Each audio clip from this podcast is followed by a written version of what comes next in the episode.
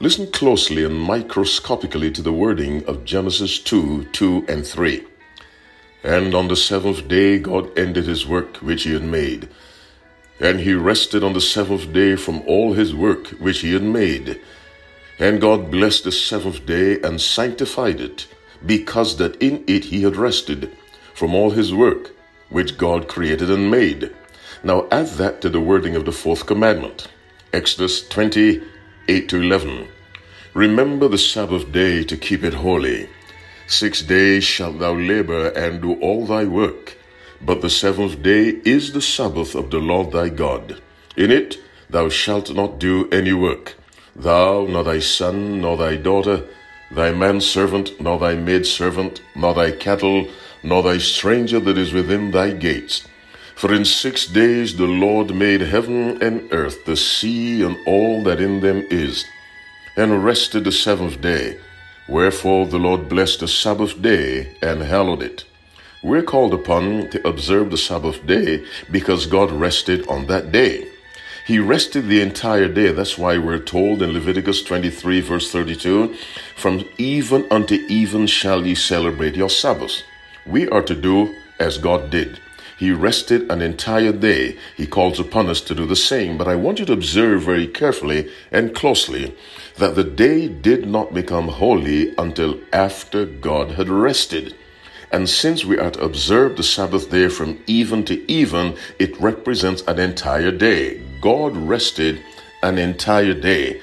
After resting, then he blessed the day, which means while he was resting, the day was not yet holy.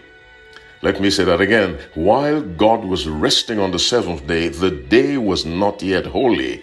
He blessed it after he had rested, which means that the seventh day was as secular as the sixth or the fourth or the fifth, the second or the first. After he rested, he blessed it. God took a secular day and made it holy. God took a secular day upon which he rested, then made it holy. The Bible tells us the Sabbath is a sign that God sanctifies us. Exodus 31, verse 13, Ezekiel 20, verse 12, and verse 20. The Sabbath is a sign that God sanctifies us. Now, God, no one is born holy and saved. God has to sanctify us, He has to save us as verily as He made a secular day holy.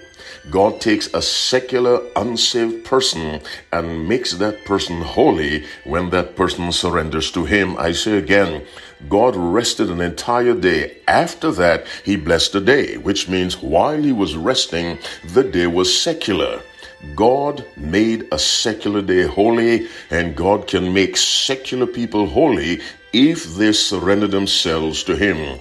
My listening friend, the Sabbath is a sign that God can sanctify you. Exodus 31, verse 13, Ezekiel 20, verse 12. Let the Lord do this sanctifying work in your life. He who sanctified a secular day can surely sanctify a secular person.